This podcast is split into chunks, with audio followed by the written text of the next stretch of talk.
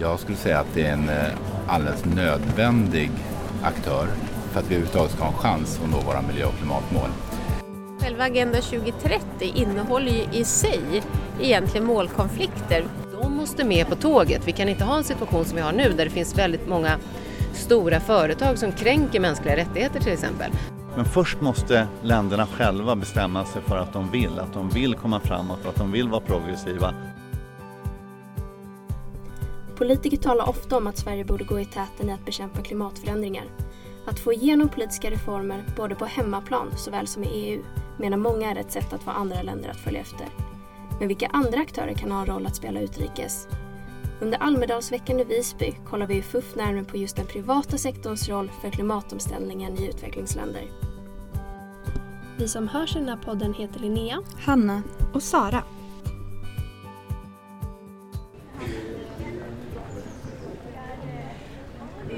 Svenska företag som jag ser i en väldigt stor utsträckning är motorer för omställningen och också får just hållbarhet i kärnan på sin affärsmodell. Inte minst många nystartade bolag.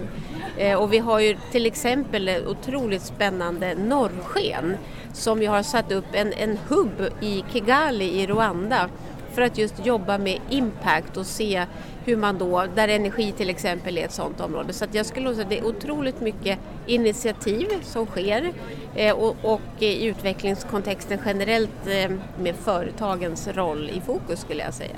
Jag skulle säga att det är en eh, alldeles nödvändig aktör för att det här ska, för att vi överhuvudtaget ska ha en chans att nå våra miljö och klimatmål. Tittar vi på biståndet idag så är det ju bara en liten, liten del utav de investeringar som kommer ifrån, eh, som behövs för att vi ska nå miljömålen som kommer ifrån biståndet eller från det offentliga generellt. Det behövs en väldigt stor andel utav investeringarna behöver komma ifrån privata aktörer och då kan det handla om investerare, sådana som du och jag som vill placera vårt sparande, men också företag som kommer in med sina idéer, med sitt egna kapital, sitt entreprenörskap. De vi hörde nyss var Marie Trogstam som är chef för hållbarhet och infrastruktur på Svenskt Näringsliv och sen Patrik Stålgren som är chef för enheten för strategiska partnerskap, innovation, näringsliv och nya metoder på Sida. Och de här två gav ju sin insyn eh, på vad svenska företag kan bidra med när det kommer till klimatomställningen i utvecklingsländer. Men trots att båda är väldigt positiva så ställde vi oss frågan att det måste ju finnas några problem när utländska företag investerar och köper sig in i en marknad i utvecklingsländer. Ja, men vi har ju sett flera exempel på när både svenska och andra företag har blivit granskade och där det har kommit fram till att allt har ju inte gått rätt till. Eh, jag kommer ihåg nu senast har vi exemplet med mutskandalen med Ericsson. Eh, och vi var ju som, som, du sa väldigt nyfikna på vad det finns för risker med detta och speciellt när det då kommer till bekämpningen av klimatförändringarna. Så därför har vi träffat Louise Lindfors. Hon är generalsekreterare för Afrikagrupperna och är väldigt kunnig inom områdena när det gäller utvecklingsländer. Och eh, hon förklarar lite om hur regeringar kan hamna i beroendeställningar till utländska företag. Det som, som är speciellt viktigt i förhållande till den regionen, vi jobbar ju främst i södra Afrika men även i Östafrika och, och där om du ser på den afrikanska kontinenten generellt så är ju den den resursrikaste mm. kontinenten i världen. Mm. Afrika är den rikaste kontinenten och den fattigaste befolkningen. Och det är ju en ekvation som inte går ihop om man inte har den här förståelsen och analysen av vad kolonialismen har gjort. Så hela arvet av kolonialismen och det som vi då väljer att kalla för det här neokoloniala, det vill säga att multinationella västerländska bolag såsom till exempel det franska eh, fossilbolaget Total går in och gör en deal med den mosambikiska regeringen och köper en eh, gasfyndighet, fossilgasfyndighet som finns ut med kusten längs med norra, i norra Mosambik. Världens största eh, gasfyndighet. Den är ännu så länge inte extraherad ur marken ännu men det är alltså ett franskt bolag med multinationell ägandestruktur som har gjort en deal med en regering och en regering är, är i, i liksom beroendeställning i förhållande till det här. De behöver utveckla sin infrastruktur, de behöver pengar för att bygga vägar och skolor och så vidare. Det ser på pappret ut som en väldigt bra affär. Det kommer ofta med löften som handlar om att om vi får den här dealen så lovar vi att också eh, provide det här och det här, vad det nu kan vara, skolor mm. eller infrastruktur. Sen kan man analysera i efterhand och se att hur ofta har det här fungerat, hur ofta har det gett de här fördelarna och utvecklingen och hållbarheten som de här olika utvecklingsländerna då ofta blir lovade. Och det är ju då väldigt mycket att göra som både är kopplade till, kopplat till företags ansvar men också västvärldens ansvar. Men hur påverkar detta den enskilda människan i realiteten? Hur är det egentligen med ansvarsutkrävning, granskning av företag och vad är företagens roll i detta? För hur kan vi försäkra oss om att utländska företag bidrar till klimatomställningen samtidigt som de mänskliga rättigheterna respekteras?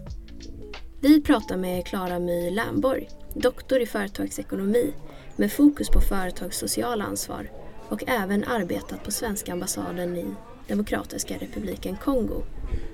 Det finns ju väldigt mycket frivilliga insatser hittills. Nu kommer det ett eh, direktiv som ska genomföras om två år att alla företag över 250 anställda tror jag ehm, i Sverige måste genomföra en Human Rights Due Diligence precis, som, som härstammar från ett EU-direktiv. Så att det är där man måste börja. Sen tror jag att väldigt stor vikt av att näringslivet samverkar eh, i många andra industrier eh, än till exempel gruvor men det sker ju det finns ju tvångsarbete och andra kränkningar av mänskliga rättigheter i de flesta leverantörskedjor, inklusive mat, inklusive kläder och så vidare, så måste man börja någonstans. Många mindre företag har kanske inte riktigt haft koll på de här sakerna som sker längre bort eftersom det ofta är, rör sig om väldigt nätverk snarare än linjära kedjor eh, så att man inte riktigt kan ha koll vilket är varför man måste eh, engagera sig kanske i de existerande ramverken. Självklart kan det ju finnas många olika att välja på men man måste börja någonstans helt enkelt. Identifiera sina eh, mest akuta risker och sen jobba från det. Eh, och jag tror att det direktivet kan, kan bidra till det. Vi har Marie Trogstam igen. Jag skulle nog säga att de olika roller jag haft som möter företag och också har varit i företag så är det ett, ett väldigt, vad ska man säga, det holistiska perspektivet på hållbarhet, inte bara de tre dimensionerna av ekonomiskt, socialt och miljömässigt utan också man tittar hela värdekedjeperspektivet där du har allt ifrån underleverantörer och tittar du på UN Guiding Principles for Business and Human Rights så är det naturligtvis också i kundledet eh, som, som ingår i det och det är min bild att många svenska företag liksom jobbar så, så mycket man bara kan med att titta på hela leverantörs och, och sen ska vi vara ärliga att det här är väldigt svåra frågor Eh, men en ökad transparens och att vi också vågar prata om. För jag tänker själva Agenda 2030 innehåller ju i sig egentligen målkonflikter. Man, man måste liksom ta ett, ha ett systemtänk och ett helhetsperspektiv och det är väldigt svåra frågor. Ehm, så att på något sätt ha, ha den transparensen och ödmjukheten ifrån alla. För att många svenska företag upplever jag är pålästa och kunniga och vill verkligen. Och det var också det uppdraget som jag hade på Business Sweden, att, att just ta hjälp av civilsamhället för att ha ökad kunskap. Eh, men det kräver ju på något sätt en, en öppenhet och, och, vilja från alla parter då, för det är komplext. Men det finns otroligt mycket kunskap hos svenska företag inom liksom klimatsmarta lösningar som vi verkligen ska se till också få, få ut i världen på ett ansvarsfullt sätt.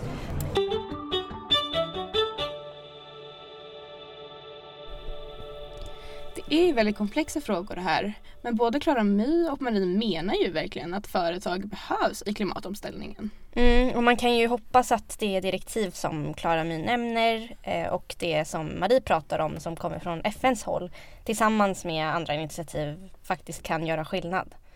Och eh, Marie har ju också som hon nämnde jobbat på Business Sweden vilket är en organisation som jobbar med att främja och stötta svenska bolag utrikes. Och eh, hon nämner ju att det finns en, eh, eller att hon ser en vilja hos svenska företag att involvera sig och ja, göra rätt. Men eh, hur kan man se till att dessa företag gör hållbara investeringar i andra länder? Ja, och för att få svar på det här så pratade vi med dagens VD för Business Sweden, Jan Larsson. Och han delade lite sina tankar om hur man just kan få svenska företag att investera i den gröna omställningen. Ja, det vi kan göra det är ju både att spana efter möjligheter och sen säkerställa att, att svenska företag förstår att de möjligheterna finns. Så vi kan ju ha koll på vilka upphandlingar som staterna gör, om det finns teknik i Sverige som skulle kunna platsa i de, i de upphandlingarna. Men också samarbeta med andra myndigheter som Sida eller Swedfund eller, eller eh, EKN och SEK för att hitta både finansiering och kanske göra förstudier och kanske se vad, vad skulle vi kunna passa in med svensk teknik in i de här ekonomierna. Så vi kan göra ganska mycket eh, och, och gör en hel del redan idag men vi kan säkert göra ännu mycket mer. Men först måste länderna själva bestämma sig för att de vill, att de vill komma framåt, att de vill vara progressiva, att de är beredda att ta det ansvar som det ändå är. För det är ganska mycket pengar som måste tryckas in i den här typen utav, utav klimatsmarta system. Va?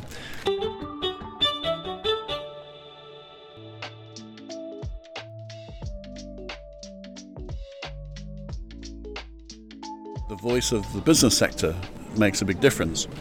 Anton Ofield Kerr från Equal International som är en konsultorganisation som fokuserar på att lyfta rösterna för de mest marginaliserade. And so one of the things that we did was we convened a, a meeting that brought together, this is in the UK, the leading UK companies that were operating in Uganda to meet with a, um, an LGBT rights activist and human rights defender from Uganda who essentially outlined the threats that they were under but also the important role that the private sector played in influencing policy.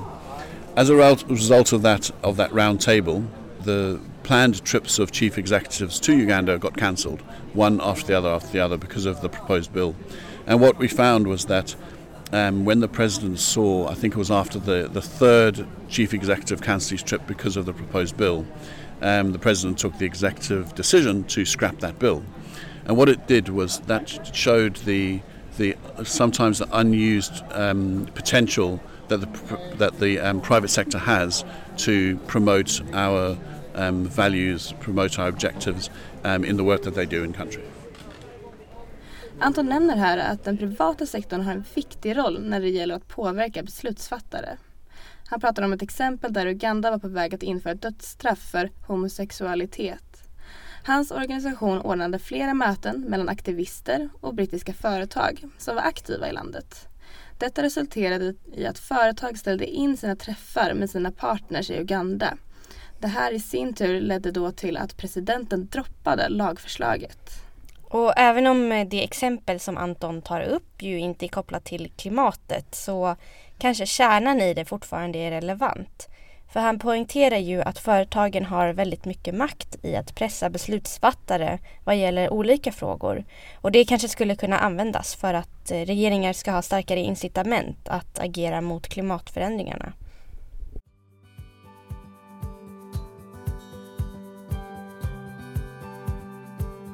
Vad finns det egentligen att säga om företags roll för en hållbar utveckling i utvecklingsländer? Intervjupersonerna har ställt sig positiva till svenskt näringslivs inblandning i klimatomställningen, även om de har identifierat vissa problem. Det finns många sätt att se på det här, men vår huvudsakliga slutsats är att företag har en viktig roll, både vad gäller klimatomställningen och hur mänskliga rättigheter ska upprätthållas. Och detta på grund av deras inflytande och innovationer. Du har lyssnat på en podd av Föreningen för utvecklingsfrågor du hittar mer material från vår Almedalsredaktion på fuff.se eller fuffplay på Youtube. Vi som har gjort den här podden heter Linnea Ljungar, Hanna Karlsson, Sara Lannebo och Brusk Ismail.